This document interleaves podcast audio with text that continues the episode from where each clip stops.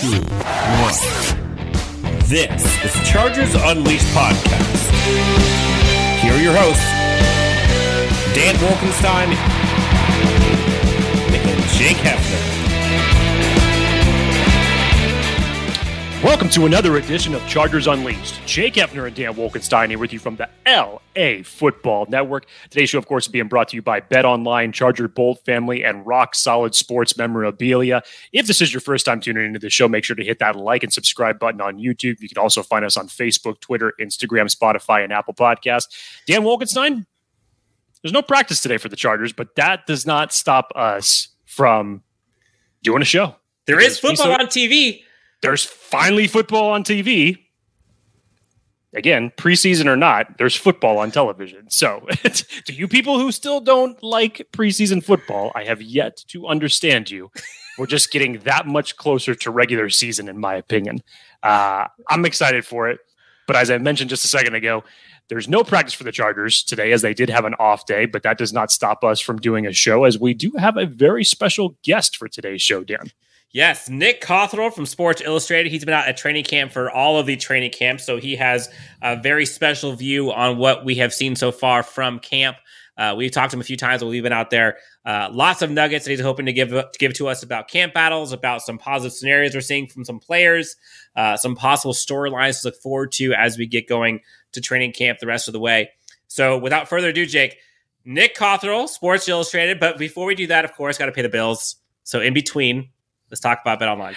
I thought you were like going to give me like an over under. Over on... under how many times we're going to talk about the Padres and the haul that they got at the trade deadline at 0.5. What on with asking Nick? Yeah. Over under one. Call it like that. This is, this is a football show still. So, so are you taking gonna... are you taking the over under? I'm taking the under. the under because we're a Chargers podcast. Yes still, I got to stay relative to the subject matter, my friend. Anyways, Bet Online is the fastest and easiest way to wager on all of your favorite sports contests and events with first to market odds and lines. Find reviews and news for every league, including Major League Baseball, NFL, NBA, NHL, UFC, esports, and even golf. Bet Online continues to be the top online resource for all of your sports information from live, from live in-game betting, props, and futures. Head on over to Bet Online today or use your mobile device to join and make your first sports bet using the promo code BLEAV50. That's B L E A V 50 to receive your 50% welcome bonus on your first deposit. Bet Online where the game starts. Nick Cothrell, Sports Illustrated training camp overview coming up next. Welcome to Chargers Unleashed. Jake Hefner, Dan Wolkenstein here with you from the LA Football Network. Today we have a special guest with us. Sports Illustrated's own Nick Cothrell has joined us to talk all things Chargers training camp from day one to day today. Uh, Nick, thank you so much for joining us. Nick, how are you? Good, good. Seven seven days of camp in the books, and uh, it's been good to see you guys out there for a couple days and just you guys know the overall vibe around the team is just buzzing and every day is a new day and it's just you know you can't you really can't beat training camp. It's really like one of the better parts of the year. Um and uh yeah it's it's been great so far. Sweet. Jake how many nick how many times because we dealt with this the first day of camp, and then I think it was the day four of camp that you and I personally were dealing with it. How many days have you found an excuse to go over on the defensive side of the field of the field just to stay out of the sun? I try to do that every day, to be honest. you know, it kind of depends what field they want to uh, do the seven on sevens or the eleven on elevens, but every day I try to make it on that far field. The, the, the shade that those trees provide is it's at least 10 degrees cooler. It's unbelievable. I think I think it's a combination of the shade and not facing the sun. So I feel like yes. on the other side, you're facing it, it's just beaming down. Put the sun you. to your back, yeah, yeah. Um, cool. Well, today want to get into all kinds of storylines. Want to go into kind of the key takeaways so far from camp, maybe some individual standouts and some roster battles. Uh, so, Nick, let's kind of jump right in here. Um, you've been there since the jump. There's been a lot of buzz. We talked all about all kinds of players. Like for you, like what are some of like the key player performances or standouts that you've seen so far camp? Yeah, so let's let's start with the offense. Um, on offense, obviously Zion being the first round pick, everybody wants to know what he's going to look like. Um, and you know he's kind of following the footsteps of Rashawn Slater, which is no easy task at all, right? Like what he was able to do in year one, it's really an outlier situation. Like you you you can't exactly put that on Zion. Um, now there's only been two days of pads, so that's you know that's what real small sample size that we're dealing with, and what you could kind of you know go off of engage, but they were on the they were they, they were originally doing the one-on-ones on the far field like you guys were talking about so i was over there and they were only going about half speed and then when they kind of kicked things into gear they moved over onto the other field so i was watching that from a distance i wasn't up close um, but from what i could see zion held his own and then speaking with you know corey linsley um, and matt Feiler, um, the the day after we spoke with linsley and then the next day with Feiler both of them were just praising what he can do. And, you know, I've only been on the beat since March, but Corey Linsley doesn't strike me as a guy that's just going to throw something out there. And what he was just praising his intelligence, just his pure strength. Um, and, you know, to, to see that day one in pads, day two in pads was pretty remarkable. Um, I was talking to Popper a little bit because he was over on on that far side, and he said he saw Zion lose one rep. It was the first one to Austin Johnson. And then after that, n- really nobody pushed him around afterwards. Wow. Let me flip it over to the defensive side of the ball real quick, and then we'll get back to the offensive things because I was just thinking about some of the aspects, Nick, that you and I have both witnessed. And obviously, we don't know when Kenneth Murray's coming back. We we know that there's a ramp up period right now that Staley has talked about, but there's no given set mm-hmm. timeline where they hope it is. Hopefully, it's in the next three weeks. Drue Tranquill is dealing with his groin issue. Doesn't seem to be serious, but the one person that has really reaped the benefits of them both being not being out on the field is one Damon Lloyd. How is that whole you know second string, third string battle for linebacker basically been carried out here? Now the fact that you have your two incumbent starters that are missing time, but a lot of these guys are getting extra reps right now. What is it you're seeing from that position group specifically?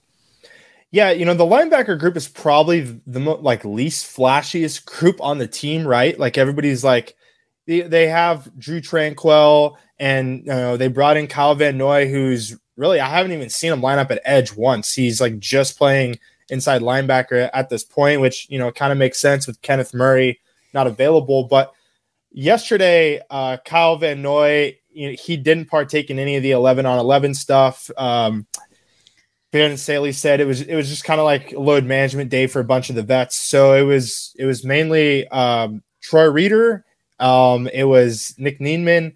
Uh, they were all kind of you know slotting in there, and both both of them looked pretty good. Like I don't think this is going to be a group that is wowing a, a you know a, a bunch of fans, but at the same time, if they can just be fundamentally sound and good enough, especially with the defensive line, right? The the run defense should be astronomically better. I mean, Khalil Mack, everybody looks at his sack numbers, but he's an elite run defender. And then we all know the big bodies that they that they brought in the middle. So, you know, Damon Lloyd has really flashed. Like he and he's another one of those bodysuit, just looks like a physical freak. He's just, you know, super chiseled. I think I think we were actually talking about that at practice, and it's like what he's been able to do. Nobody was really throwing his name name around heading into camp and it, he's just flashed. He, I, I, I reported or, or tweeted out uh, a couple days ago in back to back plays. He had a sack and a tackle for loss, and you know it, his teammates were really you know behind him and cheering him on from the sideline. And he's just been a guy that he's definitely caught my attention. So.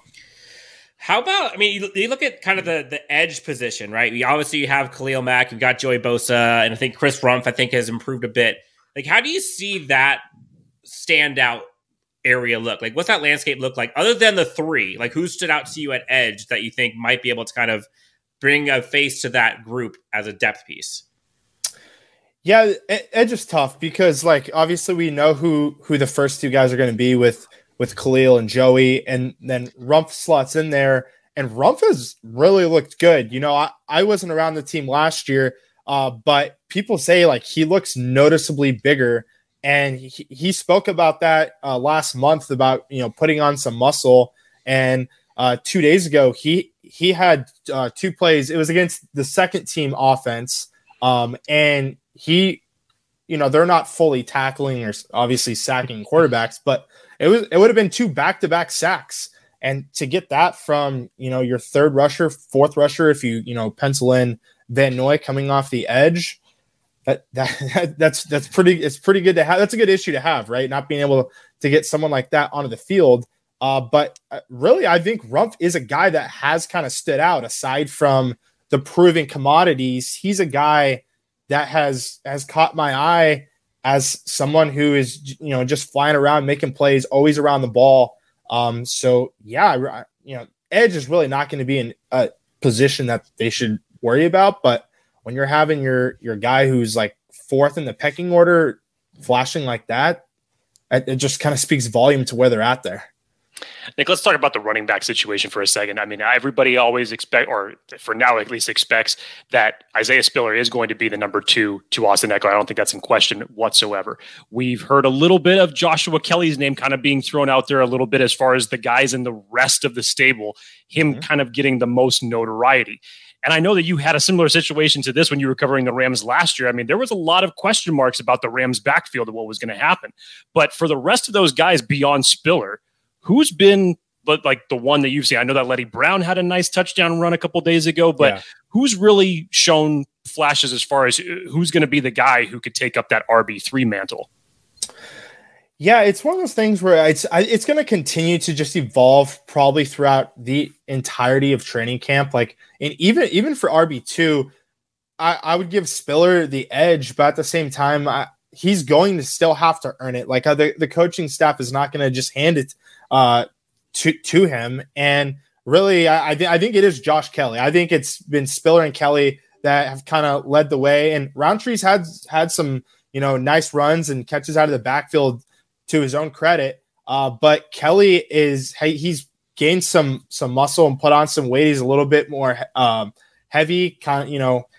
Austin Ekeler is that guy who can really do it all, but last year the Chargers kind of needed a, a, thumper, and Spiller, you know, he's a big body back. Kelly bulking up a little bit. Um, and both of those guys between Spiller and Kelly, they've both looked pretty darn good. Like they're they're bringing the juice and that really from a uh, uh, excuse me a pass catching perspective, both of them have looked nice. Like getting the ball in their hands and really being able to do some work after the catch, navigating through traffic and like I said, you know, they've only had two days of pads, so that they're not like full on tackling each other, uh, to, you know, to the full extent. But both of those guys between Spiller and Kelly, I think those guys are kind of like two and three right now. That'd be kind of be my assessment. But you know, there's there's still so much time left, and things can change looking at kind of the offense, and we started there, then we went over to the defense. Um. You know, we, we know the proven commodities, like you mentioned. We know the Rashawn Slaters, the Justin Herberts, the Keenan Allens, even Mike Williams at this point, Austin Ekeler other than like the core guys that we all know and see tons of videos about, like who are some of the either new additions or drafts or whoever they are? Like who are some of the guys that have come in other than Zion who maybe are impressing more than folks thought that they were going to? Yeah, okay. So I would say DeAndre De, uh, DeAndre Carter from from a, a, receiver perspective, like he was signed and it was like, okay, now the Chargers have their just bona fide you know, return man. He's going to return the punts, he's going to return the kicks. But what he's been able to do, he's been mainly working from the slot. What he's been able to do from the slot has been really impressive. He had two touchdowns during the red zone uh, period yesterday. And really, it's like his short area quickness really stands out to me. And so, like the bottom half of the Chargers receiver group with Josh Palmer, Guyton, and Carter, they all kind of do something different. And there, there's been a lot of talk about like who's going to be the wide receiver three. I really don't think it exactly matters because like Palmer is going to be like the possess like a he, he could be like a possession guy, whereas Guyton's going to be the deep threat vertical guy, and then Carter I think is kind of somebody who can work you know underneath across the middle. Like you just dump like a two yard pass to him, and he can kind of put his foot in the ground and go the other way and, and zigzag his way through traffic for like a first down. Now I think Palmer probably you know leads leads the pack in terms of that pecking order, but what DeAndre Carter's been able to do, it, it's it's been really impressive because I, I, know he had like four touchdowns last season with Washington, and three of them came in the red zone. He's not the biggest guy, but he just finds ways to you know make people miss, and uh, he's he's really shown that. like like I just saying, like it's his it's his ability to just put his foot in the ground and and, and zigzag the other way. It's his short area quickness has really been impressive. Nick, let's go to one Nasir Adderley for a second. Dan and I were talking about this on the show as far as how good he's looked just over the last week of practice. And when you and I were there on Saturday when we had Coach Hill talking about the growth, the maturity, everything that he's kind of come into this year and learned, it seemed like the same comments that he was saying, or excuse me, the same comments that Coach Hill was saying echoed the exact same uh, comments that Nas was saying when he was at the podium a couple days ago as well. And obviously, he's had the two interceptions this week. And as Coach Hill had said, that he's really taken on that leadership role with Derwin James being out for the time being. But what is it about him that whether you've from what you've seen on the field or what you've heard from the rest of the coaches, as far as just what's this next step that he's taking and, coming into this defensive position for him? Yeah, the, the next step really, and like you had said, Renaldo Hill spoke about it. Brandon Staley spoke about it. Nas even followed up, followed up. So like they're clearly all on the same page. And it just appears he's he's just out there playing free. Like maybe it just has to come down to everything isn't so like calculated, like you know, not not so like robotic. And he's just out there making plays. Um he he spoke about, you know, when when to turn on the gas and when to ease up and let plays develop in front of them before kind of striking, um, making a play on the ball. And hey, the last two days he had a, a, a pick on Justin Herbert, and then yesterday he he picked off uh, Chase Daniel in the end zone. And so it, I mean that that's kind of been the downfall to him a bit, right? Is like he's around the ball, but he he can't quite bring down the interceptions. So he he looks to be turning a corner here, and without you know Derwin practicing as his contract stuff, um, you know, still continues to unfold. Nas has been the guy on the back end, really just patrolling at every level, and he's really shining w- w- without you know Derwin back there. Which you know what's going to happen when Derwin is back on the field, and who knows? yeah, it's it's interesting to kind of see the secondary now with so much depth that I think was probably one of their Achilles heels, Achilles heels in years past. Yeah. Um, how do you see? There's been a lot of talk about Deane Leonard. We've heard Kemon Hall. We've heard Brandon Sebastian. We've seen you know all the you know JT Woods, Ja'Sir Taylor. There's a whole bunch of guys back there. So many. Like if if there was one who like of the group who are kind of like deep in the roster that you that you would say like is Nick's lock. Like this guy has to make this team.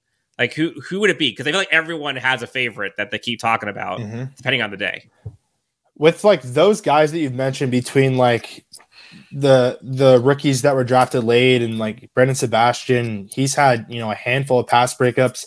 I think right now it's it's Deane Leonard. I, I think he has cemented himself. And there, again, like we're only a weekend, there's so much time. But if I had to, to, pencil a guy in right now from what we've seen of seven days, like he seems to be the guy. Um, and he's mainly pl- played on the outside, whereas like Ja'Sir Taylor has mainly worked from the inside.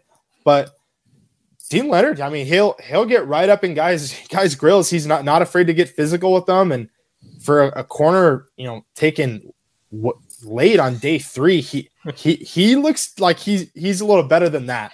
Like usually those are like developmental type corners who you know maybe they're going to be a practice squad or like a guy um, just on special teams where like he, he's probably that's how he'll probably start out. But like what what he has shown so far he doesn't look like a corner that was taken in you know the set the seventh round.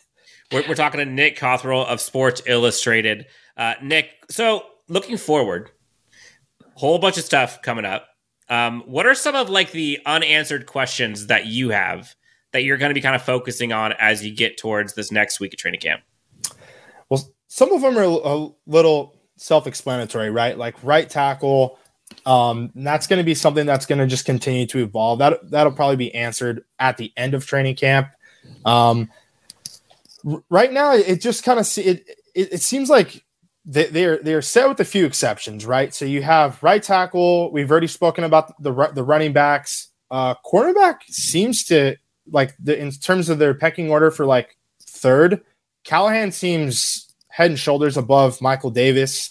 Um, so it'll be interesting if, if there's any sh- if there's any shift to that later on. But right now, Callahan seems like the the guy um, there in terms of the cornerback three spot. Um, I already kind of spoke about the wide receiver three. Palmer seems to have the edge over Guyton, but both of them are going to have kind of their own niche.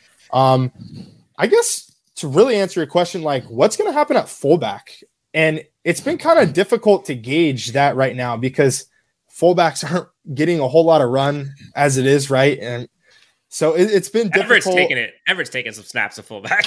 yeah, it's like it. It's difficult to really judge like who's kind of you know edging out w- one another in that battle. Like, how is that going to continue to evolve? Because they're not exactly taking as many handoffs as like Isaiah Spiller out there, you know. So that's going to be something that's that's going to be pr- pretty interesting. But aside from that, it's like a lot of it is just depth questions, right? Like the Chargers did so much in the draft and free agency and tr- uh, via the trade market to really answer a lot of their starting spots. So right, right now, I guess really it's just right tackle, the the second running back spot, and fullback let's jump on the right tackle for just a minute here because we've been seeing Storm Norton and Trey Pipkins essentially every other day. The other the other guy essentially is rotating in and starting off with the ones, and that's how they have done their pattern. And that's why it still just seems up in the air right now. Yeah. When we finally gotten a chance to get pads on, it seems like so far from reports that they're just about even. But when we really heard Rashawn Slater echoing the work that Trey Pipkins has put in this offseason. We've seen the documented work that he's put in with him and Duke Manyweather. Yeah. Do you think that from what you've seen from him and the way that you hear his fellow offensive linemen talking about him, that he may have that much more of an advantage?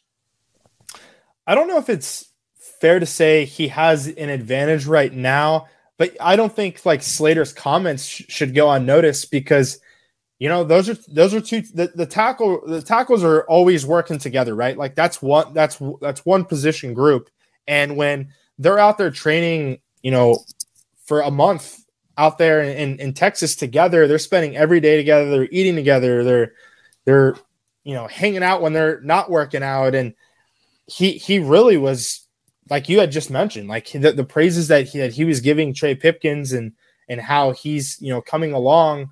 I, I don't I don't think that's nothing. Um, I, I still think it's like I said, just a wait and see for that spot. Even Brandon Staley, he, he had said like even Storm Norton looks better than what how he looked last year, and he kind of spoke like early, I think it was like the first day of camp actually that both of them look noticeably d- different, like physically, and that they feel confident in either direction they go, but they do expect that position to be better than what it was last season. So I, I think Slater's comments are definitely worth reading into, but I don't know necessarily if that means that like Pipkins is kind of held to a higher regard than Norton just yet. One question I had, and this is an interesting one. Um, Chargers fans have kind of always been curious and um, been very intrigued by the kick returner position, and obviously got DeAndre Carter slotted on that. He's going to be there. Um, but I, I, read an article that Youth had sent out that had shown that Bryce Callahan was actually taking snaps at punt returner. Yeah. And noticeably, Jake and I were actually just talking about this on the last episode. Like one of the guys that was not doing that was Joe Reed, who a few years ago everyone thought was going to be that guy. Like, do you take anything from that? Like, why is Bryce Callahan back there, and why aren't some of those other guys there? Like, what's that returner depth looking like? Yeah, and he he he's continued to do it uh, to you know rotate in there as the deep man. Uh, he, in fact, he was doing it yesterday. Um, it was Carter, Michael Bandy, and uh, Callahan. I think it's more of an emergency type role. Like Ficken wants wants to be ready if a situation presents itself. Uh, but I also think like this is the time to experiment and see what you have. Like they were working on a, a bunch of special teams yesterday, and like I wrote, I wrote, I I wrote in my observation piece yesterday the amount of different guys they were rotating in at gunner. It was like almost 10 different guys that that they were putting in there and I think it's like they want to see who looks better than who they if there's someone that just evolves that they think can do a better job of a guy that, you know, just like for example, like Jalen Guyton's been working at gunner. He's never he's never done that in his career, but if he turns into a guy that all of a sudden becomes their best gunner and they just kind of stumble upon it, why why not use him in that role? So I think that could kind of be what they're doing with Callahan as well as just kind of protecting themselves in case you get into a pinch in a game, you need a guy that can go back there. But it is it, it at first I, I was a little taken back just because of Callahan's injury history. Like he hasn't played a full season in any of his last two years in Denver, and yet you you know you're trying him out there as the deep man, a position that you're kind of vulnerable to getting banged up in. But you know it, it still seems like it's it's Carter's job. Nick, I'm going to put you on the spot here for a second, and I was looking for it. And correct me if I'm wrong. Has your has your 53 man prediction piece come out yet? Have you done that yet, or are you still waiting to get closer to the regular season?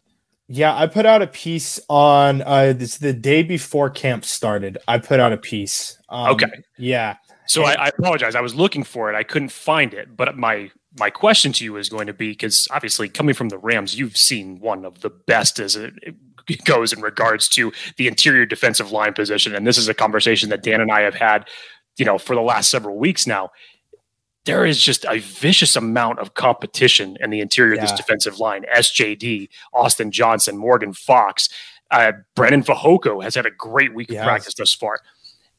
Is it give give me give me your numbers because again I did not get a chance to read it, but I'd like to know, especially from where you wrote that article to where we stand today. Does it still is it still symmetrical as far as a who gets the roster spots and how many interior defensive linemen do the Chargers keep?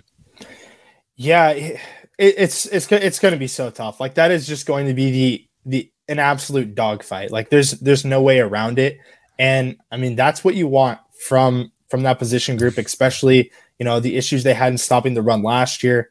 It's tough to say that anything has changed, but like you had mentioned, like Brandon Fehoko has looked you know really really good.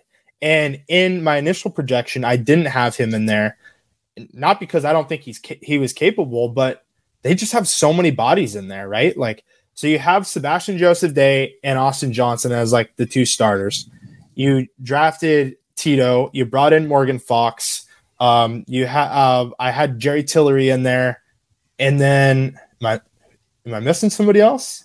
You got Covington. You got Merrill. I mean, there's a, whole, there's a whole bunch of guys. And then and then I had Covington, right? So like there's six right there, and then I had F- Fehoko as like the seventh guy, but I only had them keeping six.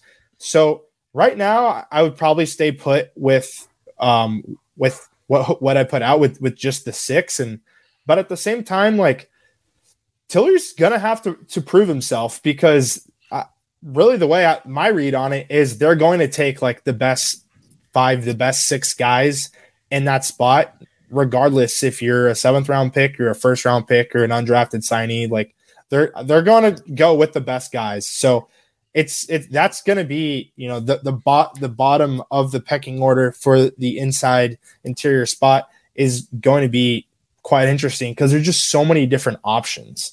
And So, so right now, so like on the, for that sixth spot, so right now is Tillery. If we were just isolating it to like this camp, is Mhm. Tillery in or out? Well, right now, I would say Fehoko has had a better camp.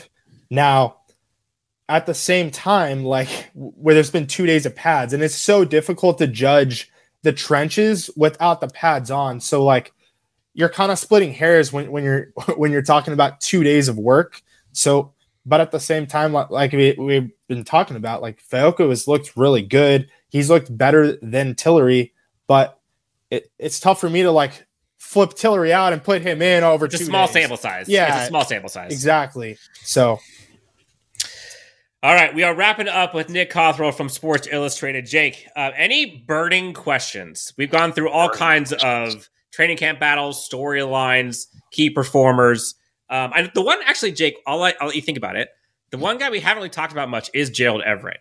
Now, in years past, we've seen kind of the tight end group kind of shift from you know Hunter Henry, then we had Jared Cook, and then uh, you know obviously Gates before that. But then you kind of go to this Gerald Everett now, who has seemingly more athleticism, more versatility uh, than we've seen here in quite some time. Uh, do you see the team actually utilizing him as much as I know we had the press conference? He talks about like he feels confident, he wants to do it. Do you see the team actually utilizing him in all those different ways come regular season? Yeah, I mean, I, I don't see why not. And he kind of spoke a, a little bit about it yesterday of you know about the the different ways that he thinks he can be used and not just being like a one dimensional type tight end. And really, why not? Like he he definitely is m- way more athletic than than Jared Cook. And I even think you know when when Gerald Everett was with the Rams and when he was with Seattle, like they I don't think they've fully tapped into his ability and how athletic he, he truly is. Like, why can you not, you know, squeeze a little more juice out of him? I, I, he's a guy that has continued. It seems like as each day of camp goes on, like during 11 on 11s, he's becoming more and more involved. And I mean, that just makes sense, right? The, the more reps that he's getting with, with Justin Herbert, the more chemistry and the cohesion that they're kind of building. You know, it's like that non-spoken relationship where you just know where the guy's going to be. I, I really think that he's going to provide, you know, uh, some, he's going to provide a little more than what the Chargers have gotten the last few seasons out of the tight end position.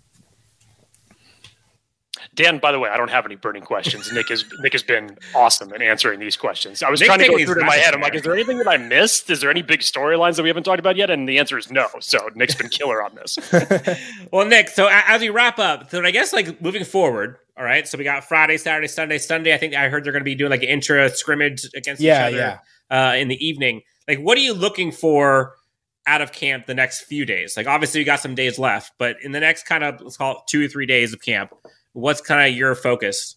I mean, every day is a different day at camp, right? Like you guys know, like yesterday, I really I want to continue to to watch more of the work in the trenches between the offensive line and the defensive line. Uh, and specifically, like not even just the first team. Like, how does Jamaree Salyer look? Um, you know, how how is how is Will Clapp looking? Like, and and we spoke to great length about the depth of the interior defensive line. Like, how how is that formulating? Yesterday they were just in shells; they weren't in um, full pads, so they you know they didn't do any like the one on ones. But that's going to be something that I'm going to continue to try and monitor uh, closely as you know we we get closer to that scrimmage, and the scrimmage itself will should be pretty telling and how how guys are stacking up. 100%. Nick Cothrell from Sports Illustrated. All right, so for folks who are not familiar with your work, guys, go check out Nick's work on Sports Illustrated. Nick, where can folks find you on socials? What are you up to these next few days? What kind of articles are you going to be ringing out? Yeah, you can find me on uh, on Twitter at Nick Cothrell, and then all my work is done on ChargerReport.com, part of the Sports Illustrated media group. And really, every day after practice, I uh, put out you know observations and notes from stuff that happened on the practice field, stuff that players or coaches said after practice, um, as well as just really any storylines that are you know evolving as as camp unfolds. And you know the like we were talking about, like the scrimmage should be pretty telling on where certain guys stack up and are they you know working with the first team or the second team, etc. So should be should be a good weekend. Love it. Nick Cothrell, Jake Hefner, Dan Wolkenstein. Guys, thank you so much for tuning in. Nick, thank you so much for joining us. We'll see you out there at camp on Saturday. Uh, but in the meantime, enjoy the rest of your afternoon, evening, and morning, and we'll talk to you guys soon. Thanks for having me, guys.